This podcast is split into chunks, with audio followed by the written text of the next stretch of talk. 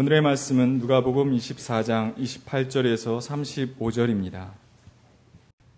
그 두 길소는 자기들이 가려고 하는 마을에 가까이 이르렀다. 그런데 예수께서는 더 멀리 가는 척 하셨다. 그러자 그들은 예수를 만류하여 말하였다. 저녁 때가 되고 날이 이미 저물었으니 우리 집에 묵으십시오. 예수께서 그들의 집에 묵으려고 들어가셨다. 그리고 그들과 함께 음식을 잡수시려고 앉으셨을 때 예수께서 빵을 들어서 축복하시고 떼어서 그들에게 주셨다.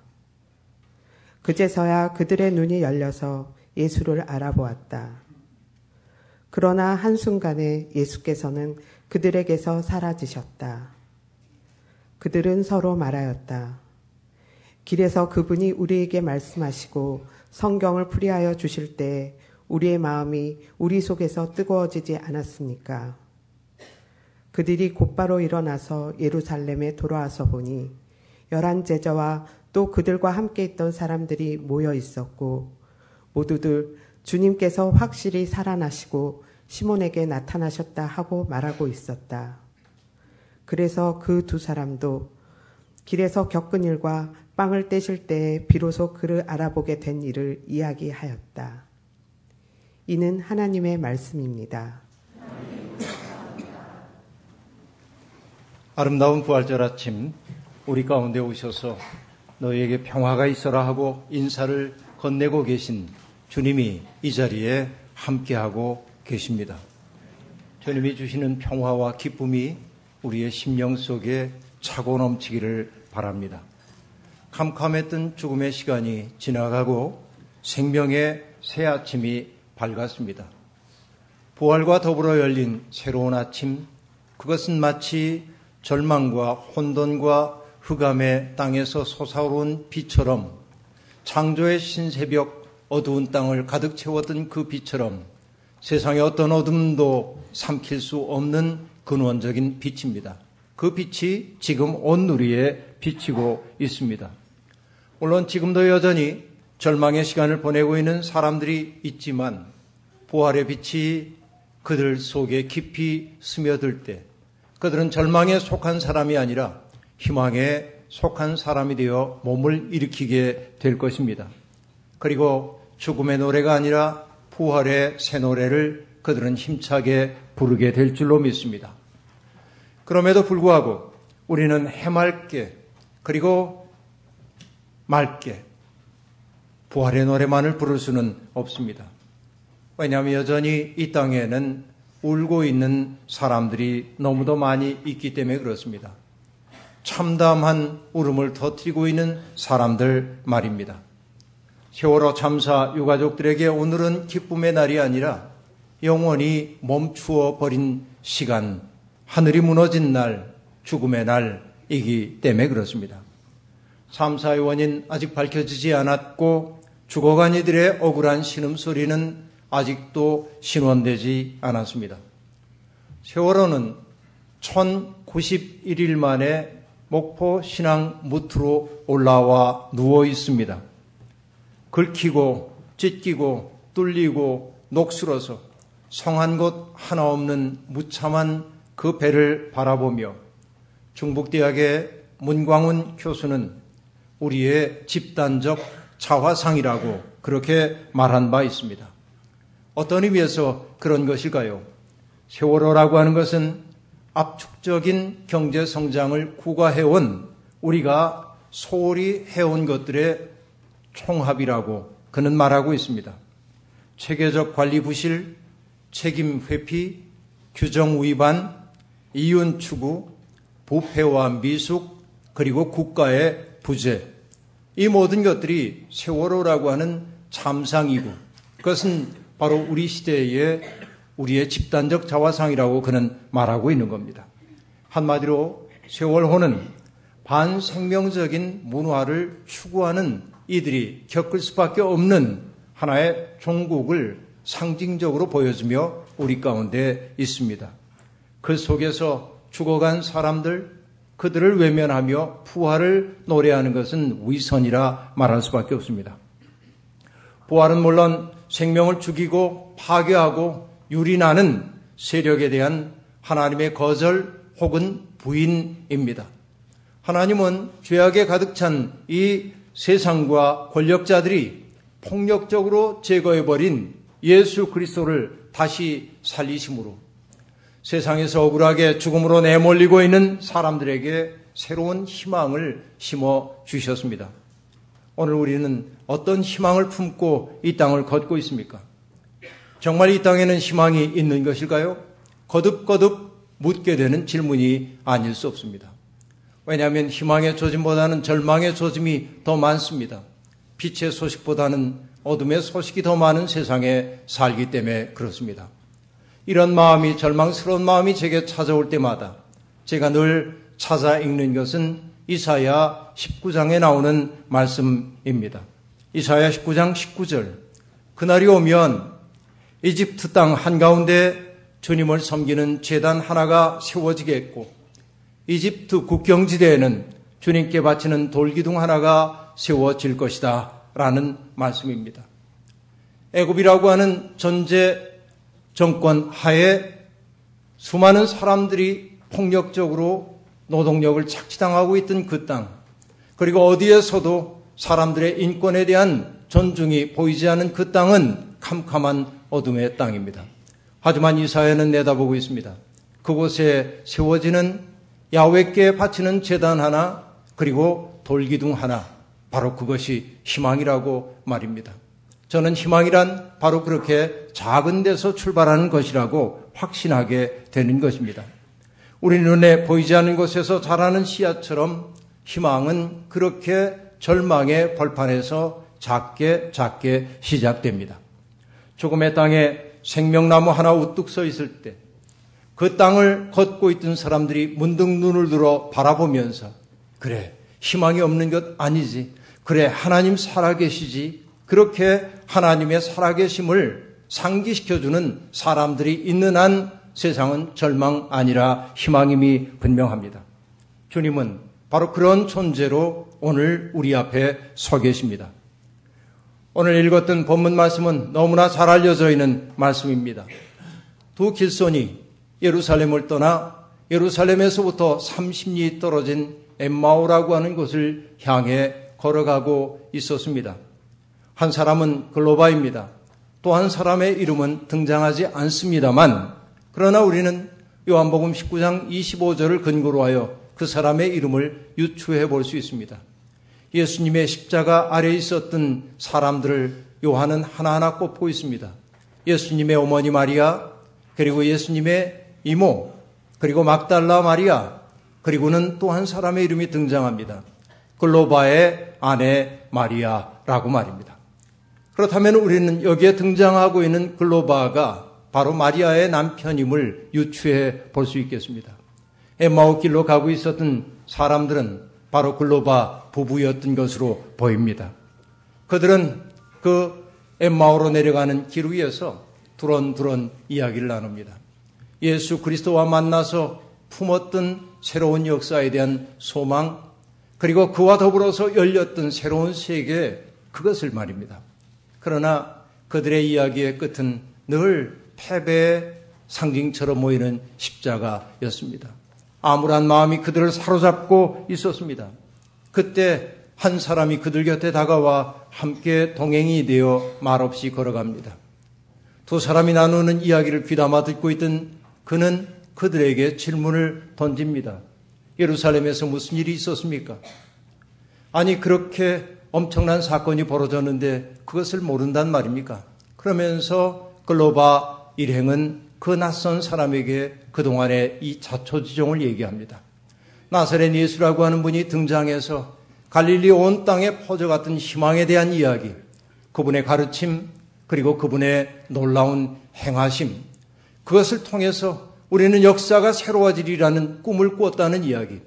그러나 그 예수가 죽임을 당함으로 골고다 언덕에서 참혹하게 죽임 당했기에 우리가 품었던 역사의 꿈이 처절하게 좌절되었기에 우리는 이렇게 고향으로 낙향하고 있는 것이라고 이야기했습니다.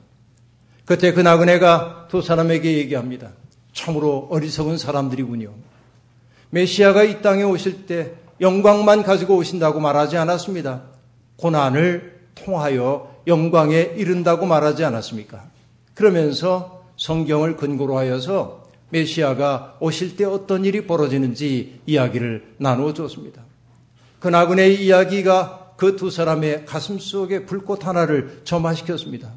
마침내 저녁 무렵이 되었습니다. 그 나그네가 더 먼 곳으로 가려는 것처럼 보이자 글로바 일행은 낯선 나그네를 자기의 집으로 초대합니다. 아직도 갈 길이 먼데 날이 어두워졌으니 우리 집에서 머무시다 가시기를 바랍니다. 예수님은 그 초대를 기꺼이 받아주셨습니다. 글로바 일행이 차려내 놓는 음식이 차려졌습니다. 주님은 마치 자신이 그 집의 주인인 것처럼 그 음식을 들어 하나님께 기도하고 축복하신 다음에 떼어 그들 글로바 부부에게 주었습니다. 그러자 그들의 눈이 밝아졌고 자기들 앞에 현전하여 계신 분이 주님임을 알아보았습니다. 깨달음이 찾아오자 주님은 호련히 그들 눈앞에서 사라졌다고 이야기하고 있습니다. 글로바 일행은 그 밤에 기쁜 나머지 서로 이야기를 나눕니다. 우리가 길에서 함께 이야기를 나누고 그분께서 성경을 풀어 우리에게 설명해 주셨을 때 우리의 마음이 뜨거워지지 않았더냐고 말합니다. 말씀을 통하여 뜨거워졌던 가슴을 상기해내면서 그들은 벅차고 기쁜 마음으로 예루살렘으로 돌아갑니다. 돌아간 그곳에 모여 있던 많은 사람들이, 제자들이 주님이 부활하셨고 부활하신 주님이 어떻게 자기들에게 나타나셨는지를 이야기를 나눴습니다. 글로바 부부도 자기들에게 현존하셨던 그리스도에 대한 증언을 그들에게 나누어 주었습니다. 여러분, 이 이야기에서 우리가 주목해야 할 것이 몇 가지 있습니다. 첫째, 부활하신 주님은 낙심한 사람들 곁에 찾아오시어 그들의 동행이 되어 주신다는 사실입니다. 복음서는 부활의 첫 증인들이 여인이라고 이야기하고 있습니다. 우리가 알다시피 유대 사회에서 가부장적이었던 그 사회에서 여성들은 법정에서 증언조차 할 수 없었습니다. 왜냐하면 여성들의 증언은 믿음직하지 않다고 여겨졌기 때문에 그렇습니다.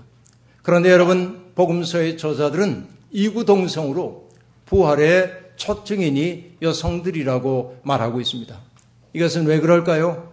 남성들이 대의에 입각해 예수님과 결합되었다고 한다면 여성들은 예수 그리스도의 그 속마음 깊은 곳에 연결된 사랑의 실존이었기 때문에 그러합니다. 사랑은 죽음조차 갈라놓을 수 없습니다. 그렇기에 여인들은 그리스도의 부활 소식을 맨 먼저 안 사람이 되었던 것입니다.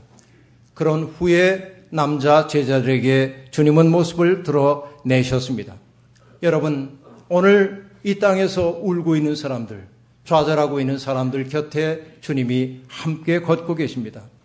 우리는 무덤 앞에서 울고 있는 여러 마리아들에게 그들에게서 자식들의 죽음을 애통해하는 온 세상의 어머니들의 모습을 봅니다.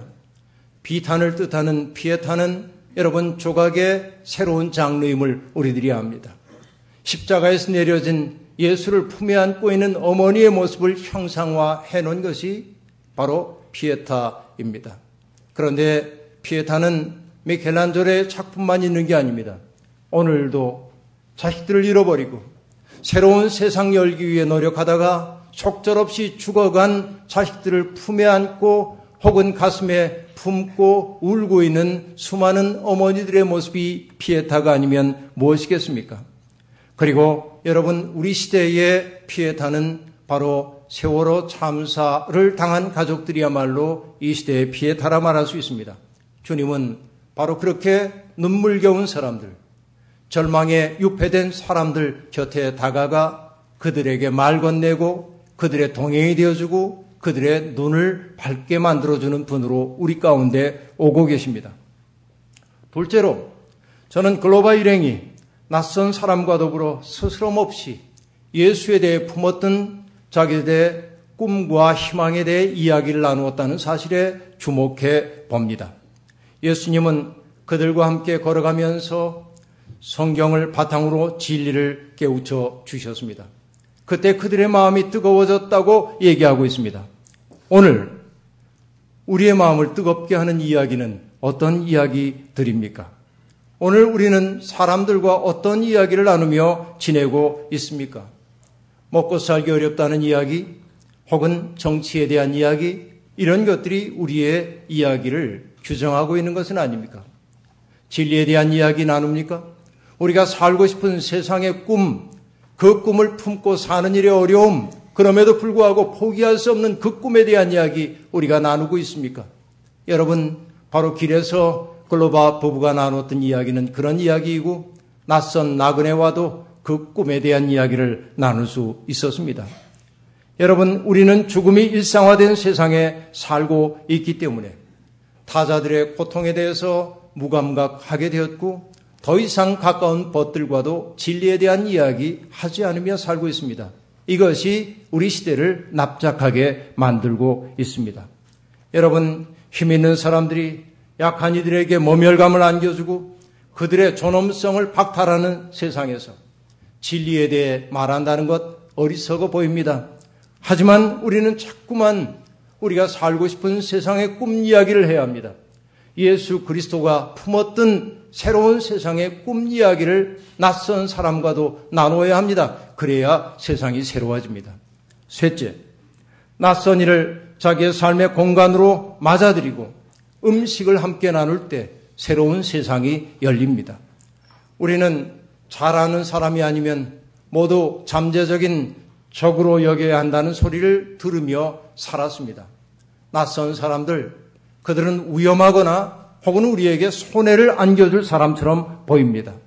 하지만 오늘 이 성경 이야기는 낯선 사람이야말로 우리의 닫혔던 눈을 열어주는 소중한 존재임을 일깨워주고 있습니다. 우리가 애써 외면하며 살았던 사람들 곁에 다가가 그들의 이야기에 귀를 기울이고 그들의 아픈 사연을 듣고 그의 이웃이 되어 주려 할 때 우리의 눈은 열리는 법이라고 본문이 말합니다. 설탕을 잃어버린 사람들일수록 세상에 대한 적대감을 크게 품게 됩니다. 환대 공간을 마련하는 것, 바로 이것이 이 시대의 기독교인들에게 주어진 가장 큰 도전입니다. 주님은 지금도 낯선 자의 모습으로 우리가 애써 외면하고 싶어 하는 사람의 모습으로 다가오고 있습니다. 그들을 맞아들일 때 우리의 눈이 열리게 될 것입니다. 넷째, 부활하신 주님을 만난 사람들은 함께 모여 자기들의 경험을 나누어야 합니다. 경험을 나눌 때 우리는 외롭게 내가 혼자가 아니라는 사실을 알 수 있습니다. 진리가 여기저기에서 승리를 거두고 있다는 사실을 우리는 알게 되는 것입니다. 몇 년 전 제가 프랑스에 있는 대제 공동체에 갔을 때 그곳에서 만난 미국의 성공의 사제는 저녁 기도회를 마치고 우리 숙소로 돌아오기만 하면 제게 와서 킴, 내게 다가오신 예수의 이야기를 좀 해줘. 라고 제게 요구하곤 했습니다. 저는 제 경험 속에 내가 경험했던 예수 그리스도에 대한 이야기를 그와 더불어 나눴습니다. 그도 깊이 공감하면서 올람 전에 참전했을 때 자기를 찾아오셨던 그리스도에 대한 이야기를 했고 자신이 왜 사제가 될 수밖에 없었는지를 이야기를 나누었습니다. 그런 이야기 나눔을 통해서 우리는 알았습니다.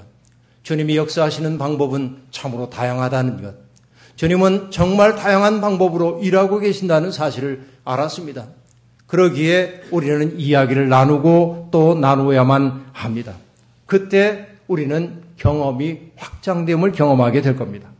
하지만 이야기를 나누는 것에 그쳐서는 안 됩니다. 이제 우리 자신이 부활하신 주님의 손과 발이 되어야 합니다. 어떤 의미에서 그러할까요? 여러분, 세월호 희생자인 단원고 2학년 5반 이창현군의 어머니 최선화 집사, 우리 교회도 두 차례 찾아온 바가 있습니다. 최선화 집사는 지금 교회에 교회를 정해놓고 출석하고 있지 않다고 얘기합니다.